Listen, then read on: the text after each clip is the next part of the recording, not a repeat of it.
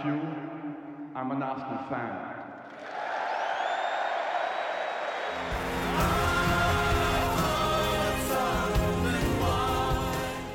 各位球迷朋友们、听众朋友们，大家好，这是又一期的两杆老烟枪。我先来配个音。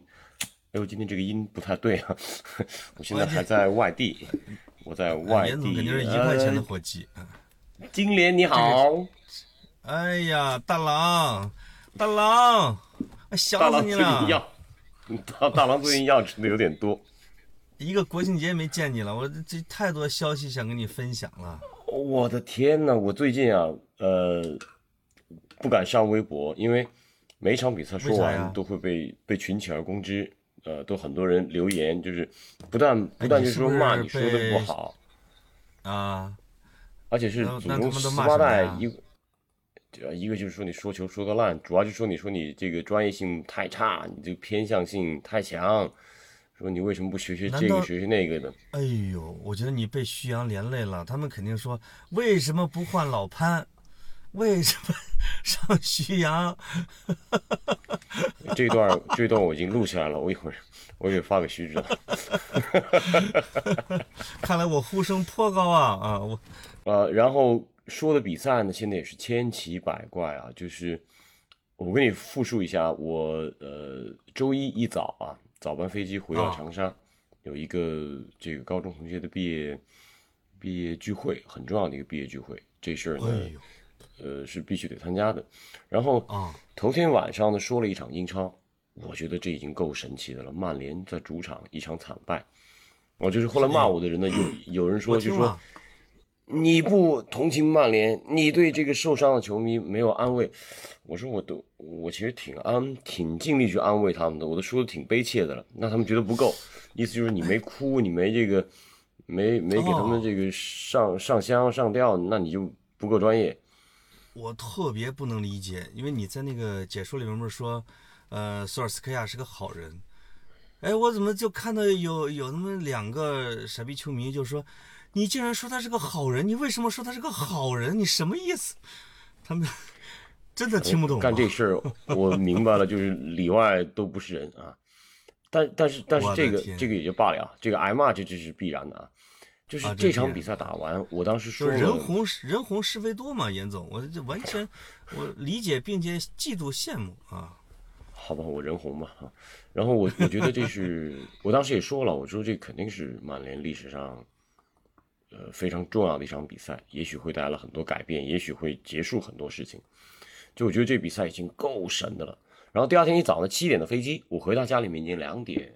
两点半了。洗完澡之后啊，大概快三点了，我就只能睡两个小时。我五点钟要起床，然后我打开这个 Live Score，我看了一下另外一场，哎，维拉二比零领先，上场了三十多分钟吧。我说这也太邪门了，一会一一晚上，我想起头天头一周我还说了一场这个曼城主场一比三，呃不一比五输给莱斯特城，我觉得那已经是历史性的耻辱了啊，就是呃对，呃曼联曼联曼联这个丢六个啊，这是英超时代曼联在主场丢球最多的，单场是输球最多的，而呃，呃曼城曼联被曼城丢五个过一比六，是啊，已经是最高的了嘛。而曼城那场一比五呢，是瓜迪奥拉执教以来，以及曼城在这个阿布扎比入主以来最大的惨败。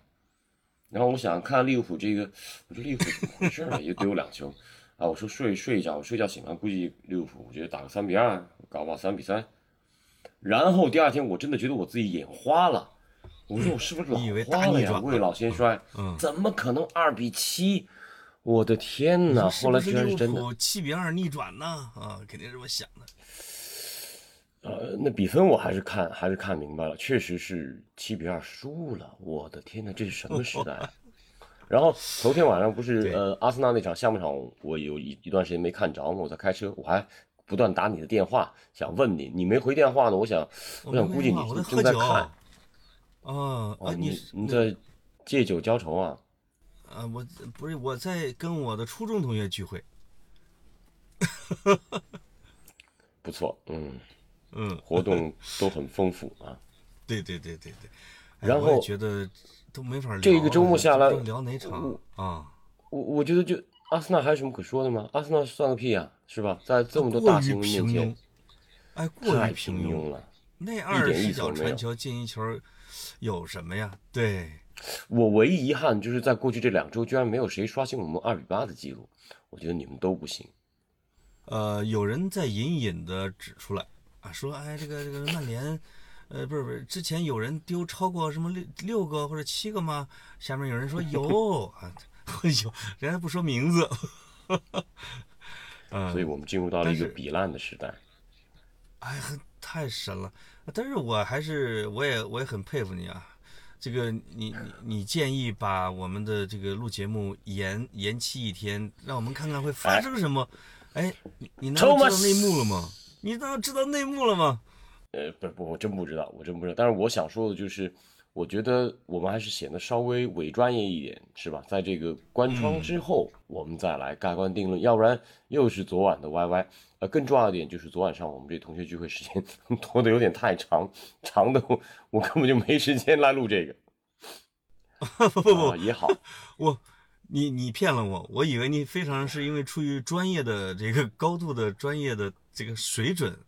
你你说哎呦 hold 这 hold，哈哈，一定会有大鱼的。我们今天还是三三段论，但是这个三段论呢，我觉得天哪，比赛的过程，请潘老师来复述，然后我们再来盘一盘啊，整个这个转会窗从阿森纳再发散到嗯其他的各大英超的豪门啊。潘老师对二比一阿，阿森纳热，你给我的阿森纳热度太狠了。你给我的评论是校长踢得很好，没有没有没有没有没有没有，你当时给我打电话是，我以为你要跟我分享对上半场的一些评价，啊我感觉那有什么好聊的吗？啊，有什么好聊的吗？但是没想到下半场还是不错的，就是我觉得这是一种常态，有可能对阿森纳或对那种中下游球队来说，可能是阿森纳的常态常态。一般就是上半场呃磨磨蹭蹭、磨蹭攻不攻不克，因为对方的跑动会很积极。那一般会在下半场的时候会松动一些，那这个时候扑哧扑哧进两个球，哎，我觉得这是一个比较稳健的一个球队的正常踢法，这个比七比二、比六比一，我觉得要正常，要有意思。但是，但是那个呃，但但但那场比赛很漂亮，嗯，但那场比赛上上半场给我的感觉不太好是什么呢？你记不记得上个赛季开赛不久的时候有过一场那个主场对伯恩利的比赛，阿森纳总是在最后时刻赢伯恩利嘛。那场比赛呢打的也是这么别别扭扭很长时间，那个时候是埃梅里带的第二轮比赛吧。我这场比赛开场看着我就觉得，怎么也有点那个劲儿啊，就是你的是呃流畅配合打不出来啊。然后呢，我一直在关注我们有一个那个媒体阿森纳球迷群嘛，那里面就有好多啊对这个中场的各种批判，而且有几个哥们儿就言辞很激烈的，就不断的在说啊，有了一个呃。有了一个坎特，一个白坎特不用，非要把他送走啊！中场就用这种人，哎，这我这挺奇怪的，那那是也是人才荟萃的一个群，怎么会发出这种没有水平的言论呢？呃，我想说的就是，我觉得，我觉得这个中场运行，嗯，不流畅，打法显得陈旧，而且，而且，嗯，没有这种很强的，嗯、覆盖面积以及移动性，这是，呃，众所周知的。但是，对，托雷拉恰恰是问题的一部分，而不是解决问题的那个办法。这是我们此前几期节目讨论过的。是就呃，感觉对后腰的吐槽已经吐不出新花样了，就把托雷拉给拉出来了。但他真的不是答案，这聊的不止一次。呃，上半上半场我觉得最大的这个障碍啊，可能是恩凯迪亚。就是你你其实不是说中场乱七八糟，而是实际上你前边配合不出来，不是前边奥巴梅扬跟恩凯蒂亚也没法配合，恩凯蒂亚自己也不会做球，就是他没法拿着球去回敲或者梳理一下再去弄，他只会抢点。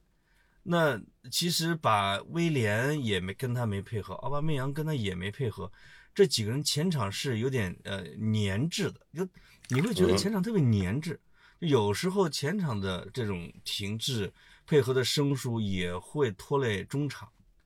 会让他们传球不知道怎么传，这是一个很大的一个毛病。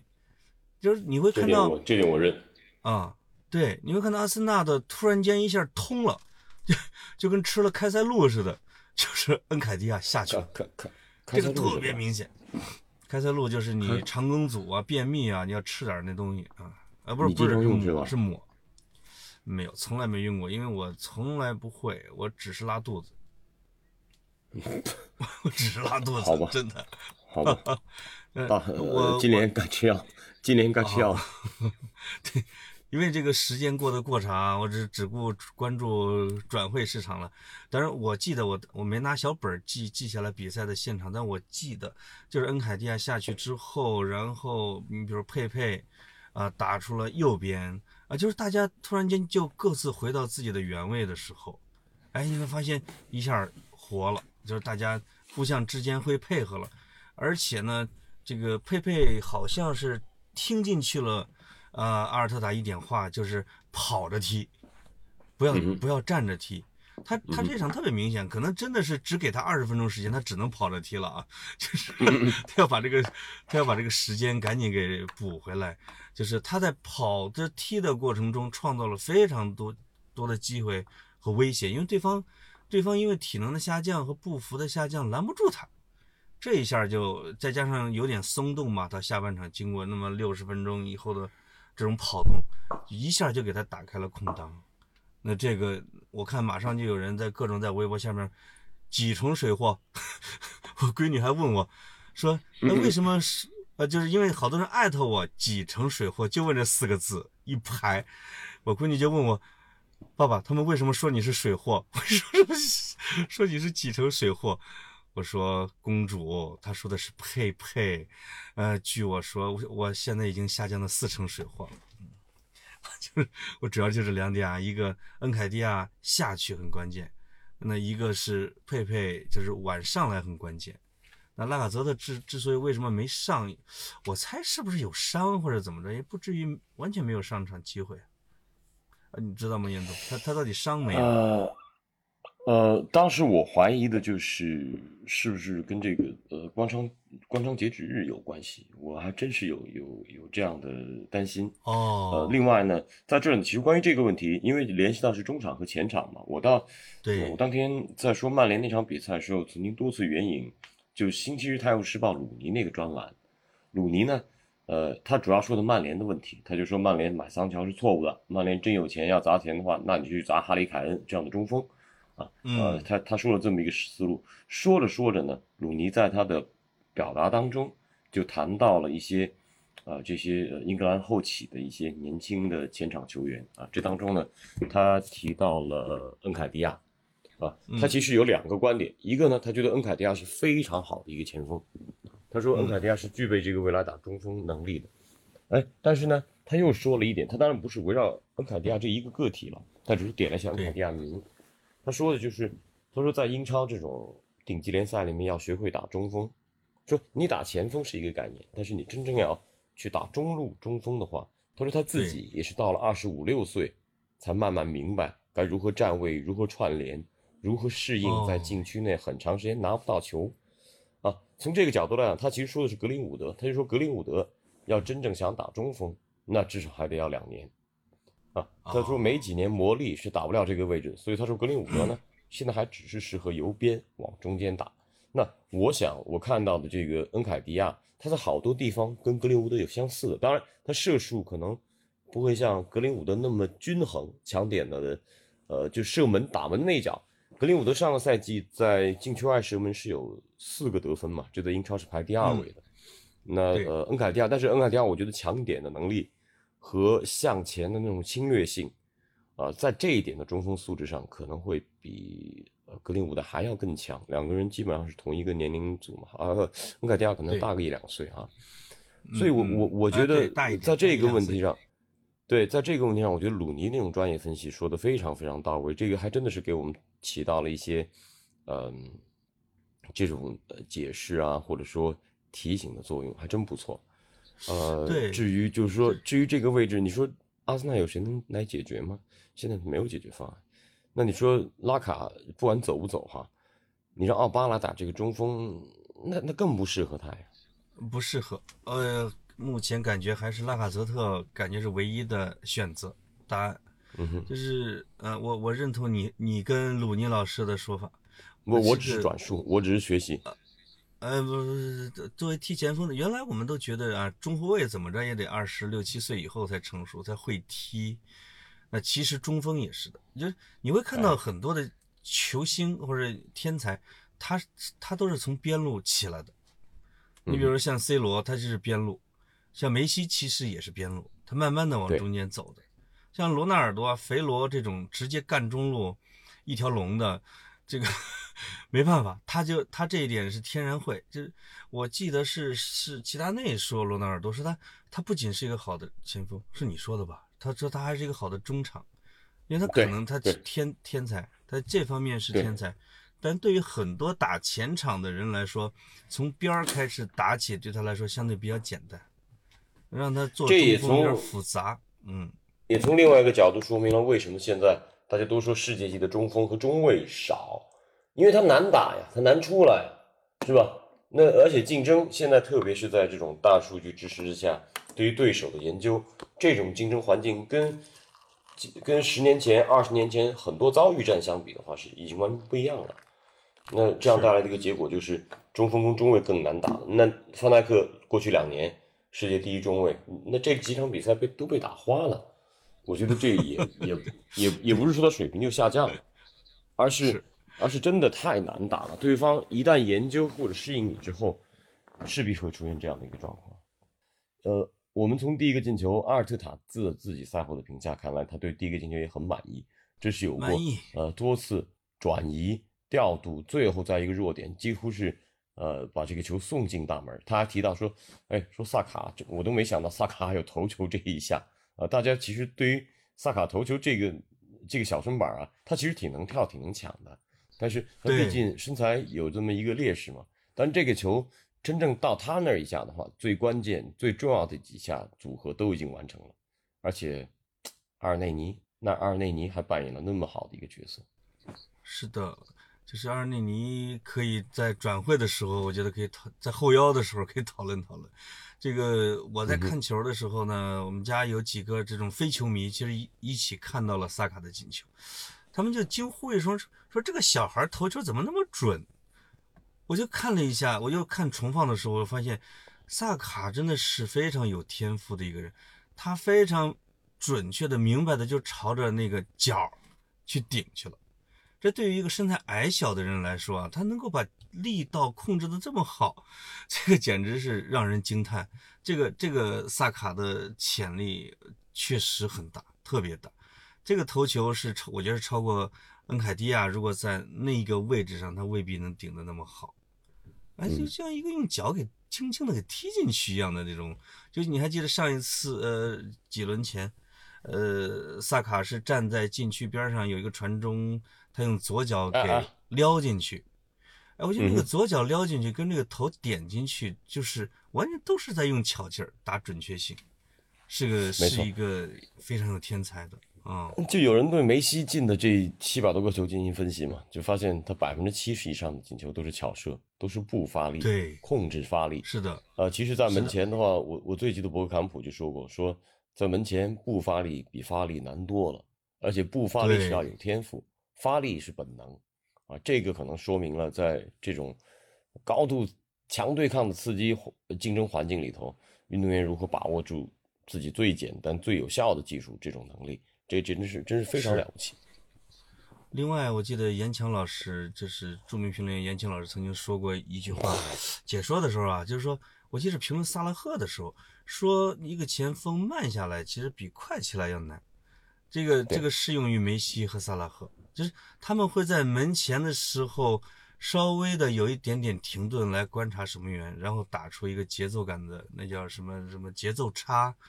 就是你就眼睁睁的看着守门员扑不到，因为他已经纵了一次，或者他已经提了一次劲儿，结果他就没法在瞬间再运一次内吸，是吧？把让自己再跃起来，这是特别有天分的这种表现。当然，这第一个进球还得得夸一夸贝莱林啊，呃，哦阿特尔是赛后有原话，就说他每场比赛都在进步，他状态越来越好，说这个球队来说是非常非常重要的。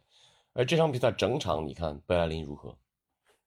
我觉得整场特别好，就是贝莱林现在是我觉得会分配自己的体能啊什么之类的，就是他大伤之后那一段的低沉期，就是不一个是不太敢用自己的身体，第二个不知道怎么分配自己的身体，就是没感觉。那现在经过了这大半个赛季的这种磨合，我觉得贝莱林敢发力了。首先他的回追速度也起来了，然后这个各种骚气过人呢，这禁区内的嗯闪转腾挪也起来了。那原来我们老吐槽他是传中太烂，看来他其实有意识的练了传中啊，就就因为给萨卡兜的那个空中的这个球的这个力道，那球喂得特别太像一个边锋，对，像一个边锋或者像萨卡传的，嗯我觉得像萨卡从左路传出的一种球，那这个贝莱林，我觉得他已经又像接近了张璐老师对他的期望，确实现在应该是至少是英超的一流边后卫，这个是没问题了。此处必须 at 张璐评球。海的张璐，对他可能现在还比不上利物浦的那些边路禽兽们啊，那那种能上能下能火，那可能也不是贝莱林的踢法，因为他相对来还比较优雅一点，但是已经对阿森纳来说是足够用了，他应该是阿森纳就是未来的就可以继续倚重的啊，这这种啊边路基石。哎，就所以，所以今年传出去说要卖这个卖那个呢，就是后来没走的这些，包括奈尔斯，包括贝莱林，我觉得这是值得庆幸的。干嘛要卖走呢？这么重要的一个人，对你买不到替补的啊。嗯，没错，最关键的一点就是你也许能把它卖出一好价，甚至包括阿尔特塔，呃不奥呃奥巴梅扬，但是你得花多少钱找到一个足够这么好的，而且能够跟球队融合起来，没有任何障碍的。你要算这个成本的话，那就大了去了。是看阿尔特看阿尔特的采访，看来这呃这个转会窗实际上贝莱林是犹豫过的，就是他可能或者或者说巴黎圣日曼，或者说巴黎圣日耳曼对他有过比较强的这个追索。对，可能诱惑过他。那现在就是阿尔特塔可能跟他这沟通的比较良好，所以我还是因为作为我我家闺女最喜欢的球星排名第一的，那这这个我我个人也特别喜欢他，就是他越来越硬了，这一点嗯可能偷偷是不是吃点牛肉啊？就是 不不像一个只吃素菜的人了，现在啊，啊，他他真的是个素食主义者，他这方面还挺坚持的。挺坚持。那反正体能总体还是不错，可能还是嗯挺好。嗯，那第二个非常好。对，第二个这个助攻，我觉得是捡了一助攻吧，嗯 因为佩佩确实是完成了绝大部分工作。这个这个哥们儿，呃，这个哥们儿，如果如果按照阿尔特塔对他的严格要求，如果从替补打起，你比如他真的是从六十多分钟开始作为骑兵，有可能比他首发做的贡献要大。这一点他自己可能要明白，他今年要大部分时间要打首呃打打替补的这样的一个角色。所以问问题来了，佩佩到底是几成水货？呃，我上次说的是七成是吧？是七成水货是吧？你都你好像你都接近接近九成了。上周上周你的哦，你这个就像对你这个就像呃中国股市一样的，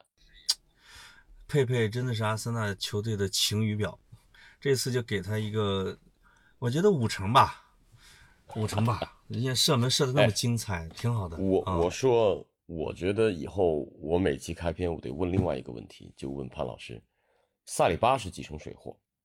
哈哈塞塞里巴不是水货，我们免费租借的人家呀啊！我觉得塞里巴不是水货，塞萨里巴连水是连水货都算不上。呃不不不不，他他并没有说被寄予厚望，而却什么华而不实或者言过其实。他连这表现的机会都没有，就是他连这个 连被识别成水货与否的这个机会都没有，这让人担心啊！两千八百万英镑买下的一个十八岁的少年，现在跟他同对队的那个 Fofana 去了莱斯特城，而且都被认为在过去一年，那个十九岁的 Fofana 进步比他大很多。大很多。这个让我真的有些已经有些担心了，因为把佩佩和萨里巴这两笔交易加在一块儿一亿英镑，这一亿英镑我们现在能够在市场上看到的价值是多少？我觉得就凭去年萨里巴和佩佩这两笔转会，啊，桑列伊和他的老伙计们应该被吊打三天才再开除，这个真的是太耽误事儿了。这个阿森纳本来没钱，老板呢突然间慷慨一下，我我我支持你一次啊，我们下次要干干票大的，结果你伤了他的心了。所以，所以我就我就今年下窗的这种穷穷困穷困潦倒和抠抠缩缩，真的是跟去年的这种瞎买有有很大的关系。你看啊，你说的瞎买，你说的这个干一票大的，然后你说要把那那个呃桑列伊要吊打三天，那这一切折算出来，萨里巴是水货。我听出你的言外之意，弦外之音，不一定。我我是我只是觉得，没有很多的少年十八岁就值那么多钱的，就是如果就是呃就是他可能是一个比较有天分的人，他的素质非常好，但是我们去年要的不是这种苗子，我们去年其实要的是要是可能得二十四五岁的，就你上来马上就能够提升我们的阵容实力的这种人，结果去年租一年，今年再租一年，那这不就废了吗？那这我觉得，呃，萨利巴不一定是水掉了，因为照着他这个年龄，你很难说他水和不水，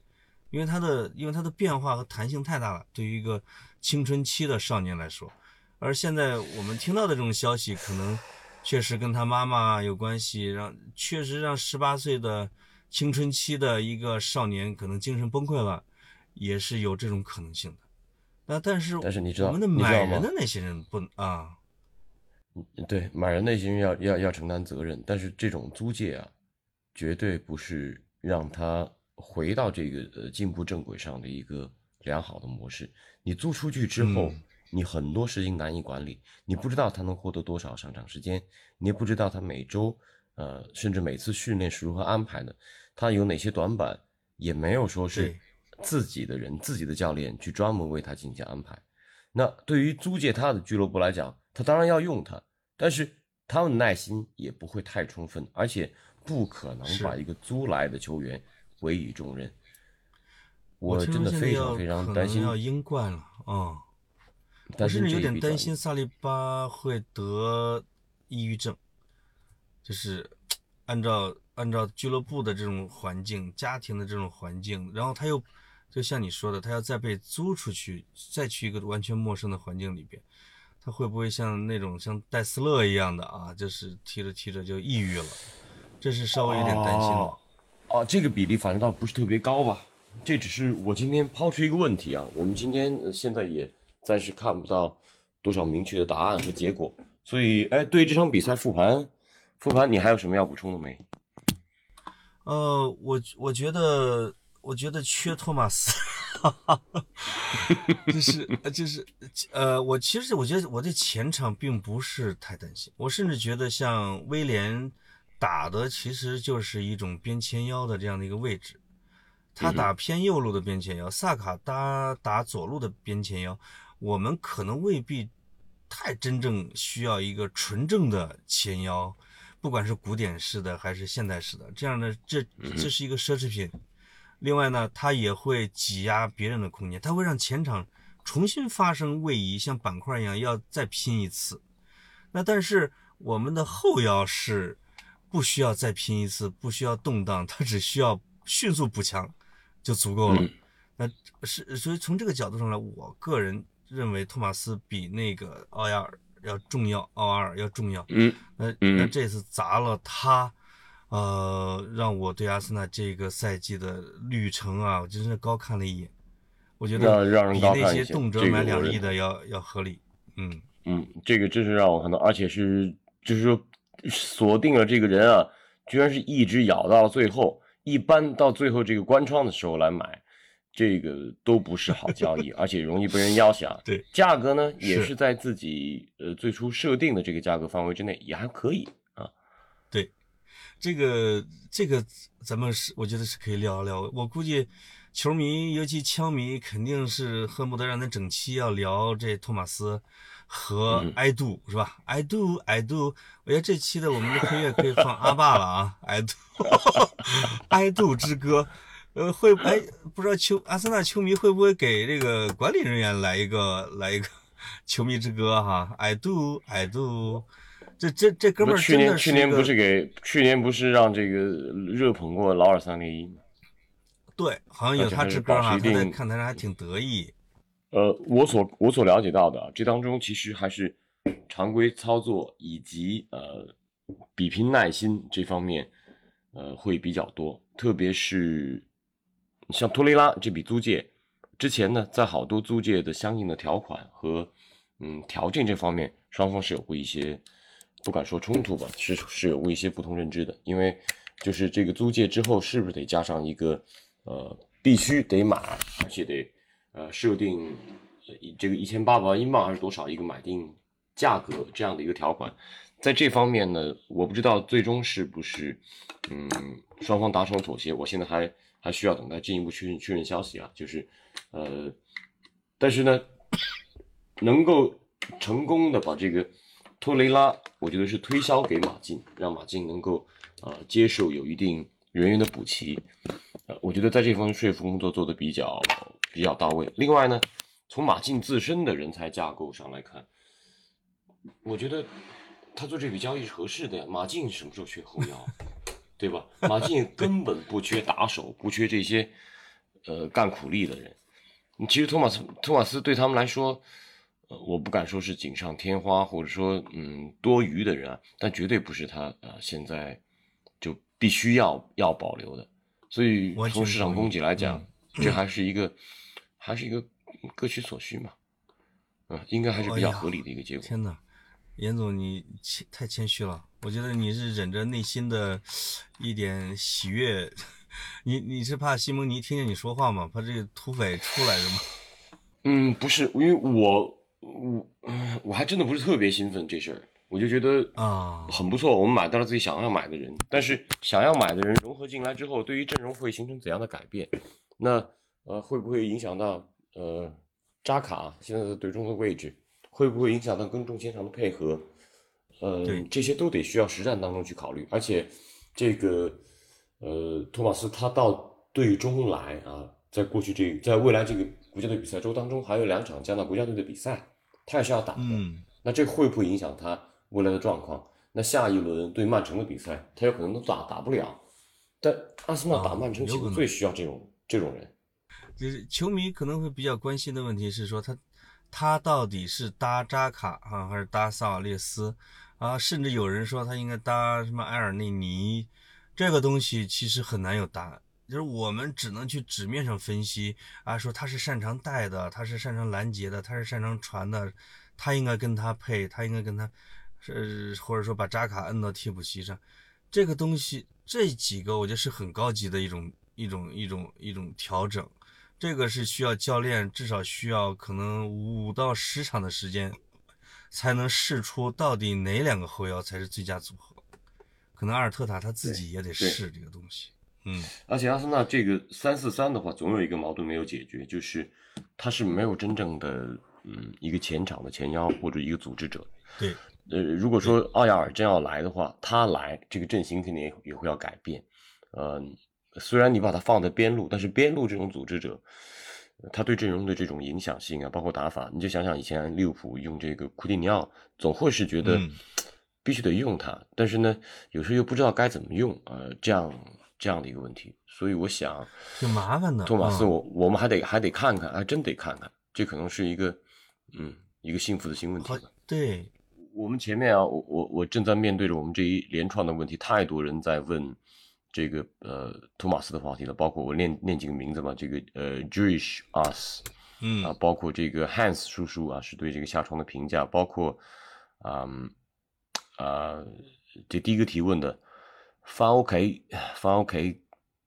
的虾巴啊，这应这是不是一个广州球迷？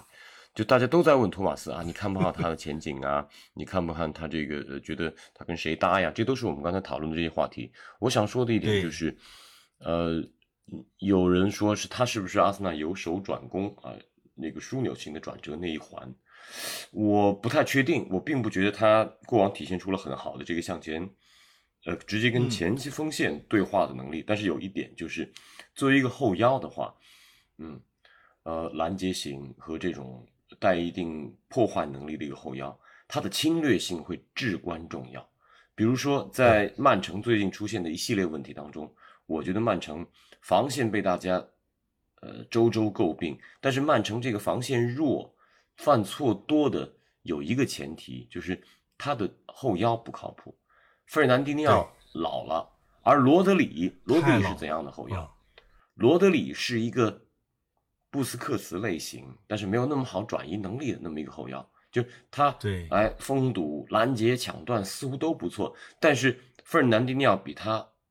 最大的一个优点在于，费尔南迪尼奥是主动上去抢。大家回想一下，过去这十几年，我们看费尔南迪尼奥的比赛，他有过很多黄牌，是背后产生的黄牌，是向上去抢背后产生的黄牌。如果你的一个后腰比较儒雅、比较端着啊，比较我等你来，我再来弄你，这个已经就失去先手了。以克洛普，以弗里克啊，这是目前欧洲被认为公认了这个前场高压做最好的两支球队。他对自己的后腰一定有这样的要求，就是，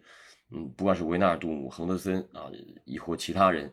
呃，包括那边的基米希等等，他一定得上前去抢。我根本不会说等你把球拿住了，面对我来倒的时候，我再去拦截。所以我想，托马斯来，我会在这一点上，呃，我会特别关注，就是。在由守转攻或者由攻转守的时候，他会不会在第一时间是以侵略性的方式去破坏对方，然后再来梳理自己的进攻？他梳理自己进攻，他不需要看到他能像扎卡那样超过三四米角斜吊啊，直接撕破对方防线这样的传球。我觉得不见得需要他有这个能力，但是他一定得让对方倒不起来。这个可能是阿森纳过去这几年。都挺缺乏的。以前阿森纳就是这个宇宙无敌送，在他在他巅峰的那几个赛季有点这能力。呃，我因为我看马竞的比赛少，所以这两天我就集中的看了一下，呃，托马斯的集锦。我发现他比较少的，有人说是小维埃拉嘛，但他比较少的是像维埃拉一样能往前带出十米的。他用的这个手段是比较少的。他其实比较。也也有人说他是 B to B 啊，说他不是拦截型，但是我看到的往往往是他拦截的高光时刻，就是他以他的这种大长腿和身躯，他会在有侵略性的靠近你，轻撞你，然后把把球给断下来，然后让或者让让进攻的人失去平衡，这个拦截能力是目前阿森纳的所有的中场里边都不具备的，因为他凶悍。这对，因为我们现在的中场。嗯，我们现在的中场运动能力差，这个是我多年来一直对扎卡我怀疑的一个根源，就是你转身不够快，你启动不够快，你回追不够快，这个是天生的，啊，这真真没法改变，这属于他的运动天赋的一部分。而托马斯在这方面非常非常领先，而其次呢，他脚下活不差，他在马竞有很多次客串打边后卫的表现，也有这种。啊，从后排上前助攻，从内部切入这样的表现，所以我想，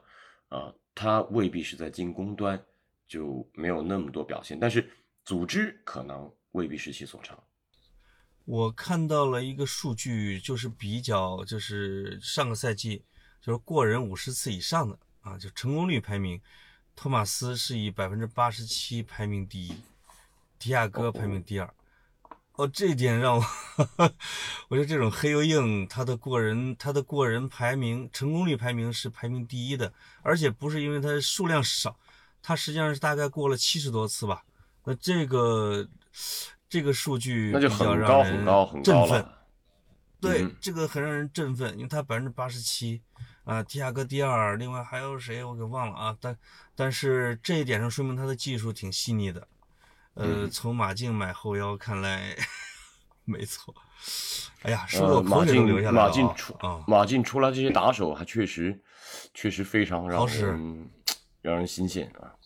在这方面，我们保持高度的乐观吧。就关于比赛，关于哎，咱们用个五分钟时间说说他们家的事儿吧。其他几家的哎呀到底怎么了？是啊天下为什么乱成这样了？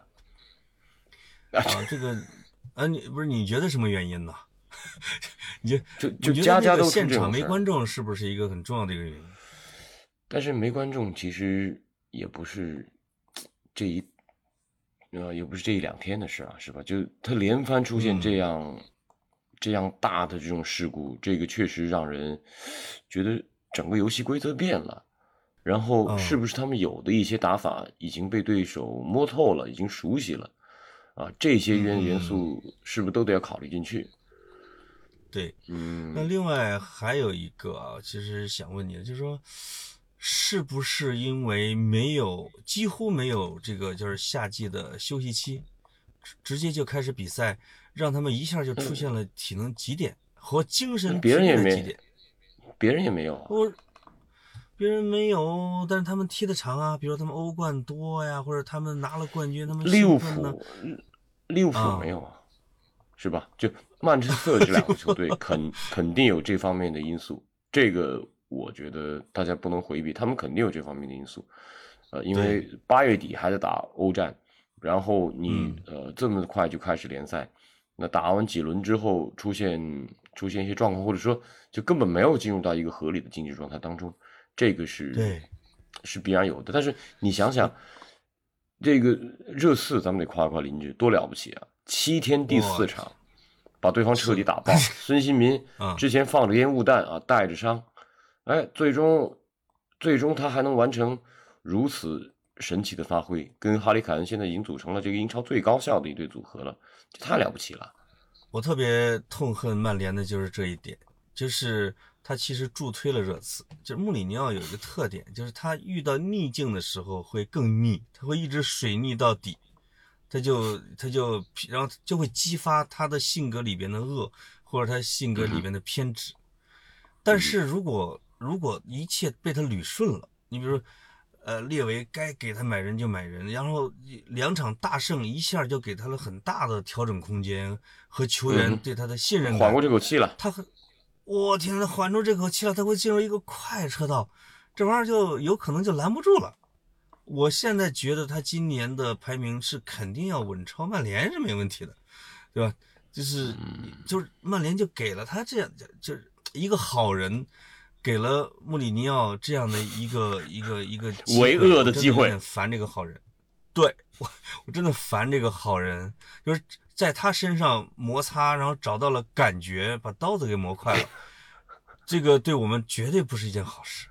所以今年热刺 值得期待。呃，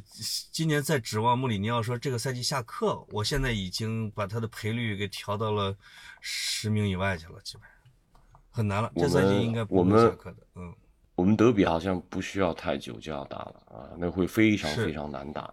到我们打德比的的时候，这个贝尔也会要上场了，呃，是的，想想吧，他这嗯个他这个球队，尤其是凯恩突然间一下被被布里穆里尼奥用活了的时候，这个好好麻烦的。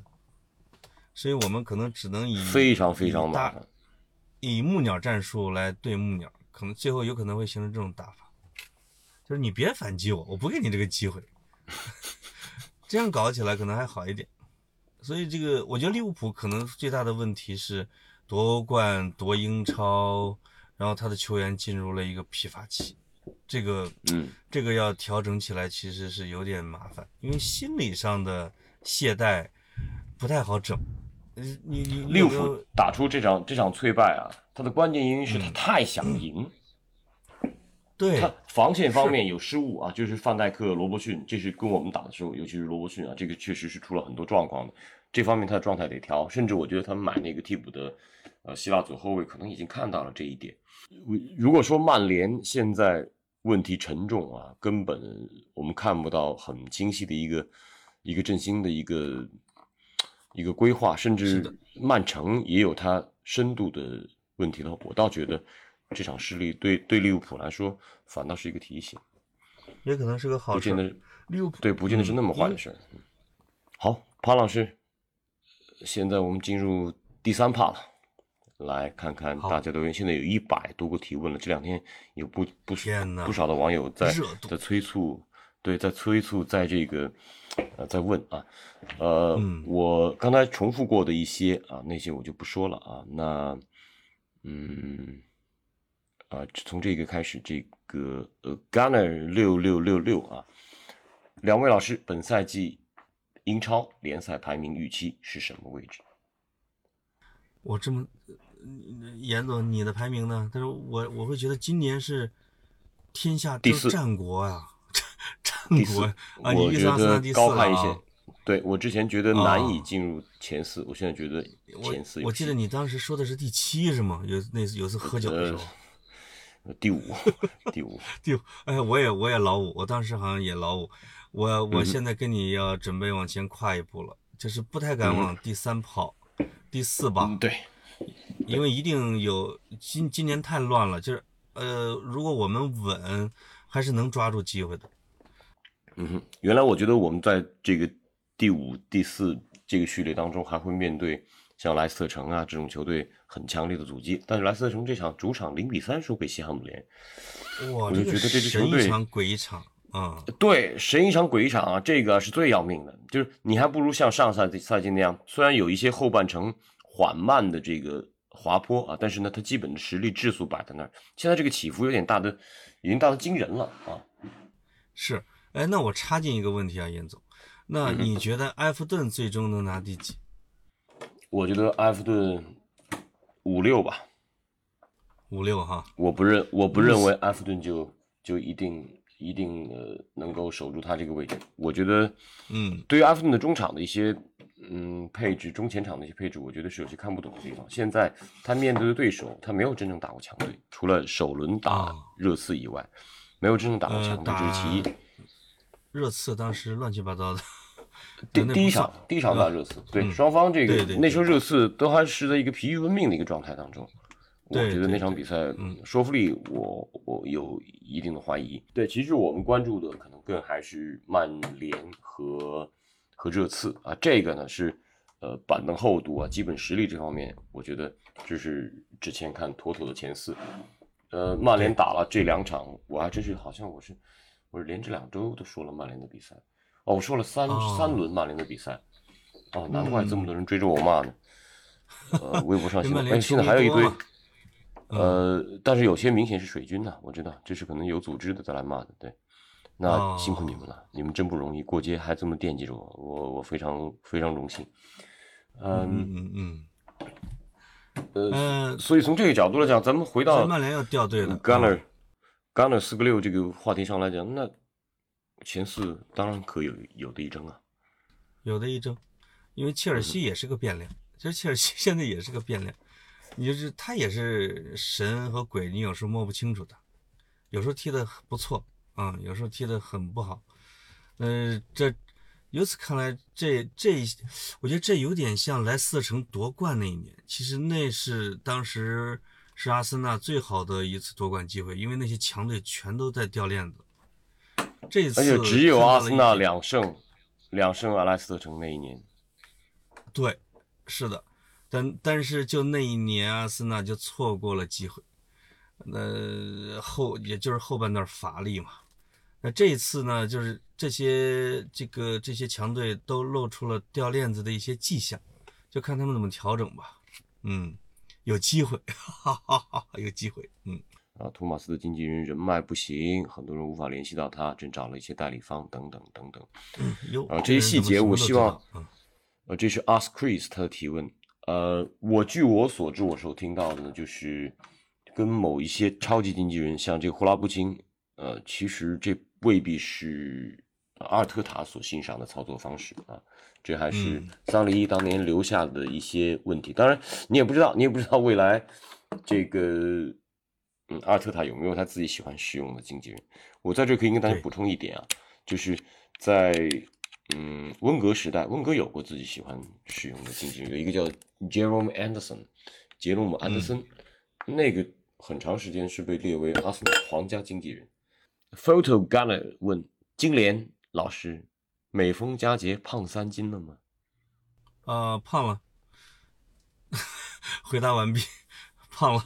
哇，不容易，没办法。好，嗯，凯 Tik，哎呦，这个有一个凯 Tik，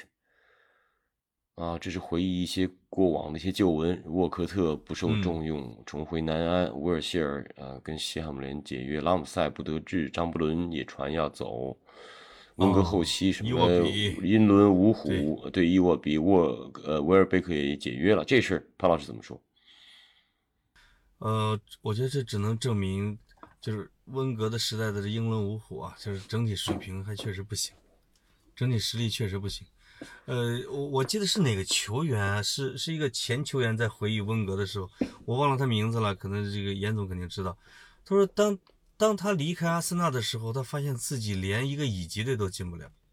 他才知道自己在阿森纳的温格的体系里边是受到了加成的，就是温格是会把那些平庸的球员变得更好一点，但不意味着他的个人能力是那么好的。就这几个球员大概大概都符合这个规律，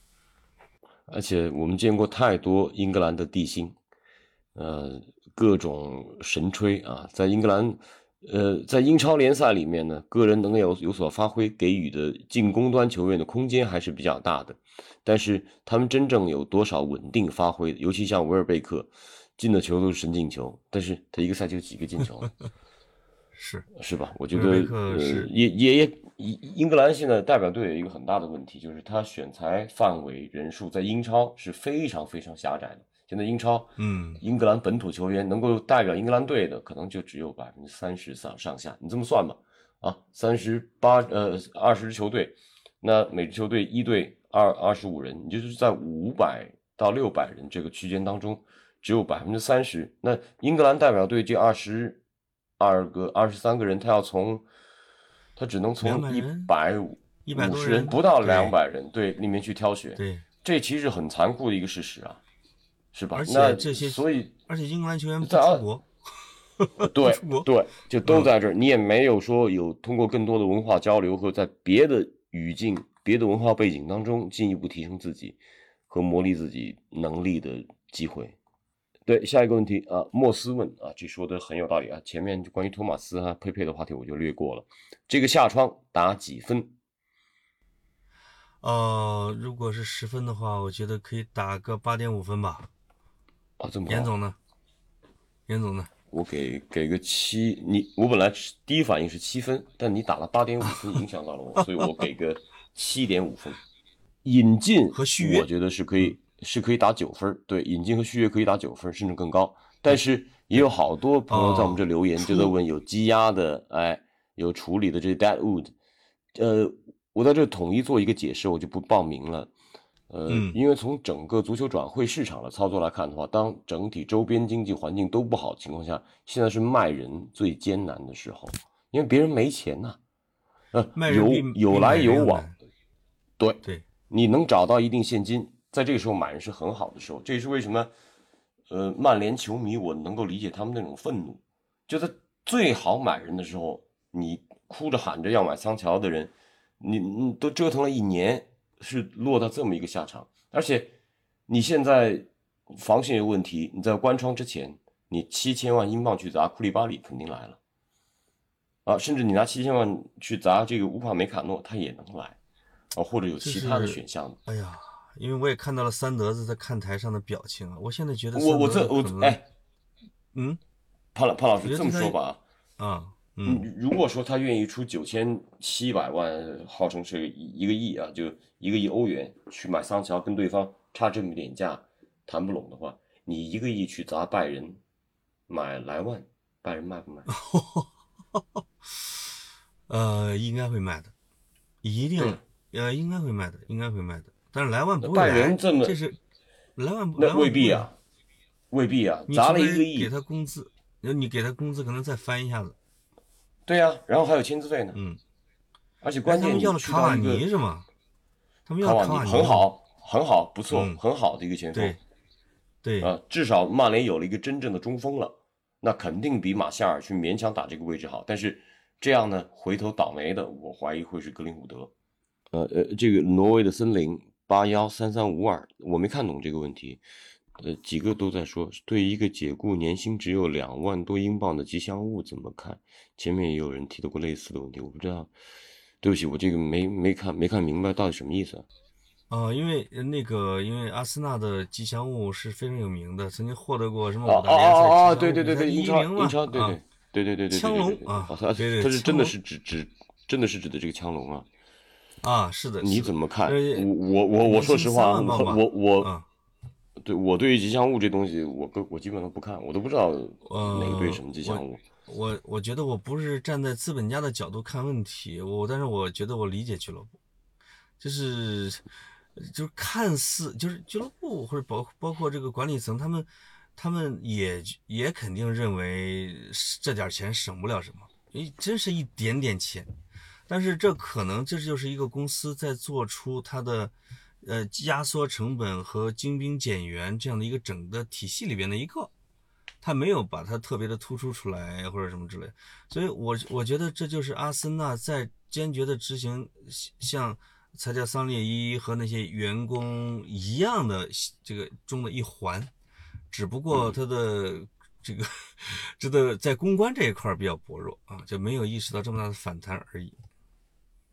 呃，是能不能介绍违约金的玩法？这是万千 UU Studio，这很简单啊，就是违约金这个玩法呢，往往是在拉丁的足球环境当中，就是一个球员跟俱乐部签订合同的时候，俱乐部为了保证自己的球员在转会这方面保证俱乐部的利益，他会加进一个叫所谓的违约金条款，就是呃，如果有俱乐部出价达到某某某某数值之后，那球员是可以跟俱乐部一块协商跳出合同来完成这笔转会的，这就是。违约违的是跟俱乐部之间这样的合同，对，那他用违约金去强买，对，去强买巴黎买内马尔，嗯，哎，这也是为什么巴萨会把这个梅西的违约金定到七亿这样的一个七亿欧元一个不可思议的一个数字，但这个强买违约金的一个前提是球员得认同啊，这个收购方愿意加盟收购方的俱乐部。其实这个这个问题，对，这这其实反倒是一个问题。我觉得你问到这个根子上了，就是托马斯为什么会愿意等到最后一天？是他得到了，是他得到了某种承诺吗？但实际上他也能感受到，呃，这个埃杜他们首先第一选择不是他，是是奥尔。呃，上期节目啊，这个已经啊，这个什么两个地主的早晨已经在提醒我了，说上期严强说了，说托马斯帕莱谈了这么久的是不可能的了。那确实是啊，我觉得在最后时刻完成的生意肯定不是好生意，不是好交易。好交易那六月份就做完了，七月份就做完了，为什么要熬到这时候呢？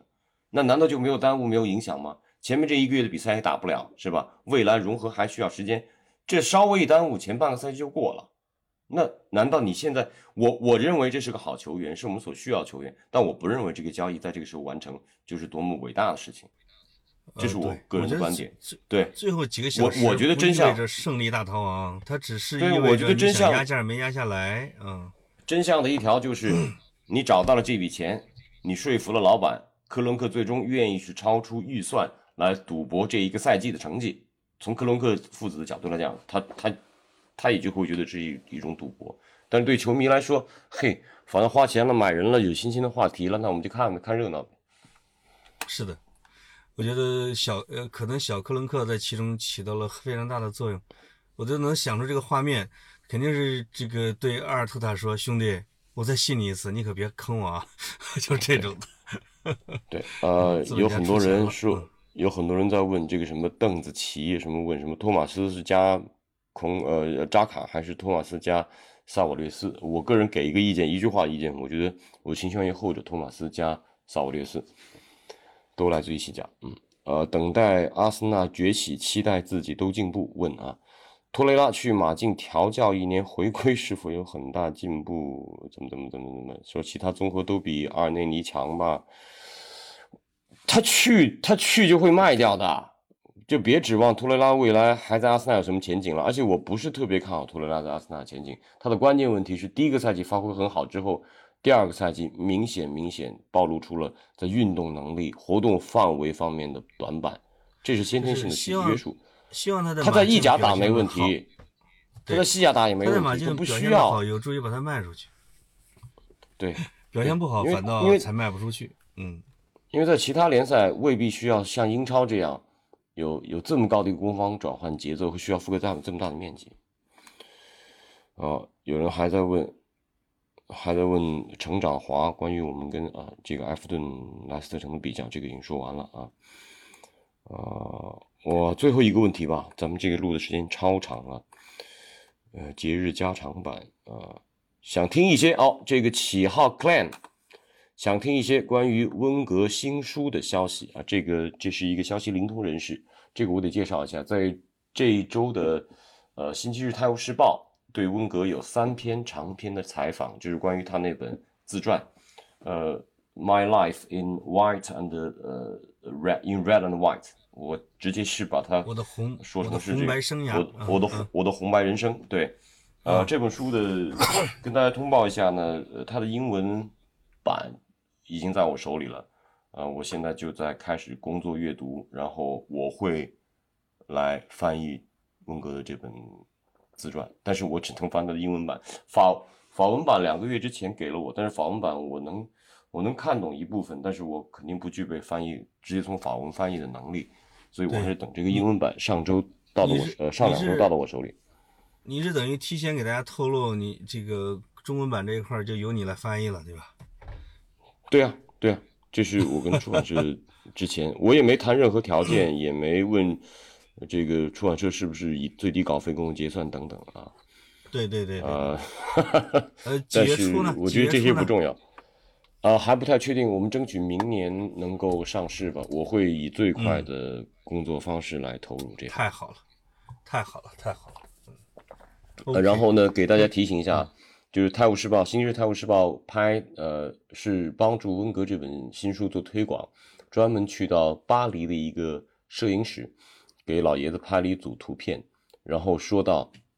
就问起他很多现在生活方面的问题。他说，呃，他可能是那两天是去巴黎去打一场慈善比赛，所以他在巴黎，大部分时间还是在 Totteridge，还是在他呃北伦敦的家。然后呢，呃，身体状况非常之好，精力极其旺盛，每天跑步五到十，每天跑步五到十公里。然后呢，上周他是和齐达内。和一些人踢了一场慈善比赛啊，呃，身体状况非常出色，然后，呃，有好多个人化的一些表达，比如说对于自己执教生涯的一些回顾，对于后呃后半段这个遭受质疑，包括他刚到阿森纳来，呃，遭受过英国一些小报的一些很无耻的攻击，侮辱，他当时他当时直接走出这个海布里在海布里这个 White Hall。那个大理石殿堂外面，在在那个楼梯阶梯上，跟媒体直面媒体啊，这样的一些经历，包括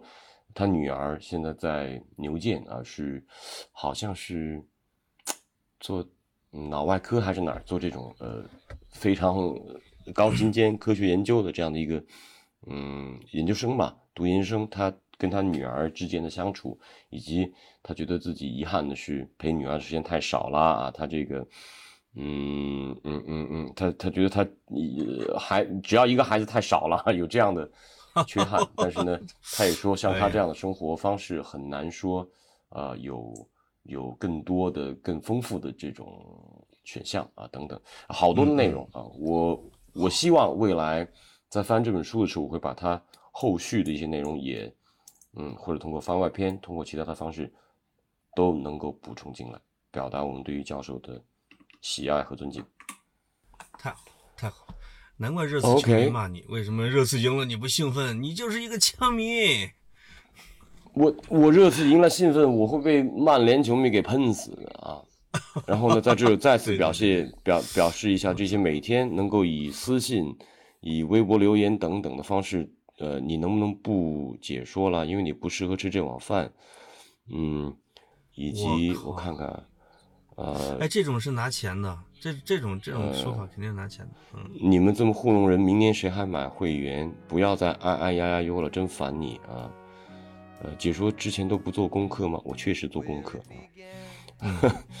呃，等等等等，感谢你们对我的关爱，希望你们下周继续忙？Thank you，谢谢大家。哈哈哈哈哈。谢谢金莲，谢谢金莲，我们继续好好休假，终于有一周没有比赛了，有一个啊，大家熬夜的一个周末，我们为了未来熬夜而好好休息。OK，OK，拜拜。谢谢潘老师，谢谢潘老师，辛苦了，这是超长版的一期。拜拜我们下周聊一些更加特别的话题拜拜好嘞拜拜 reaching out touchin' me touchin' you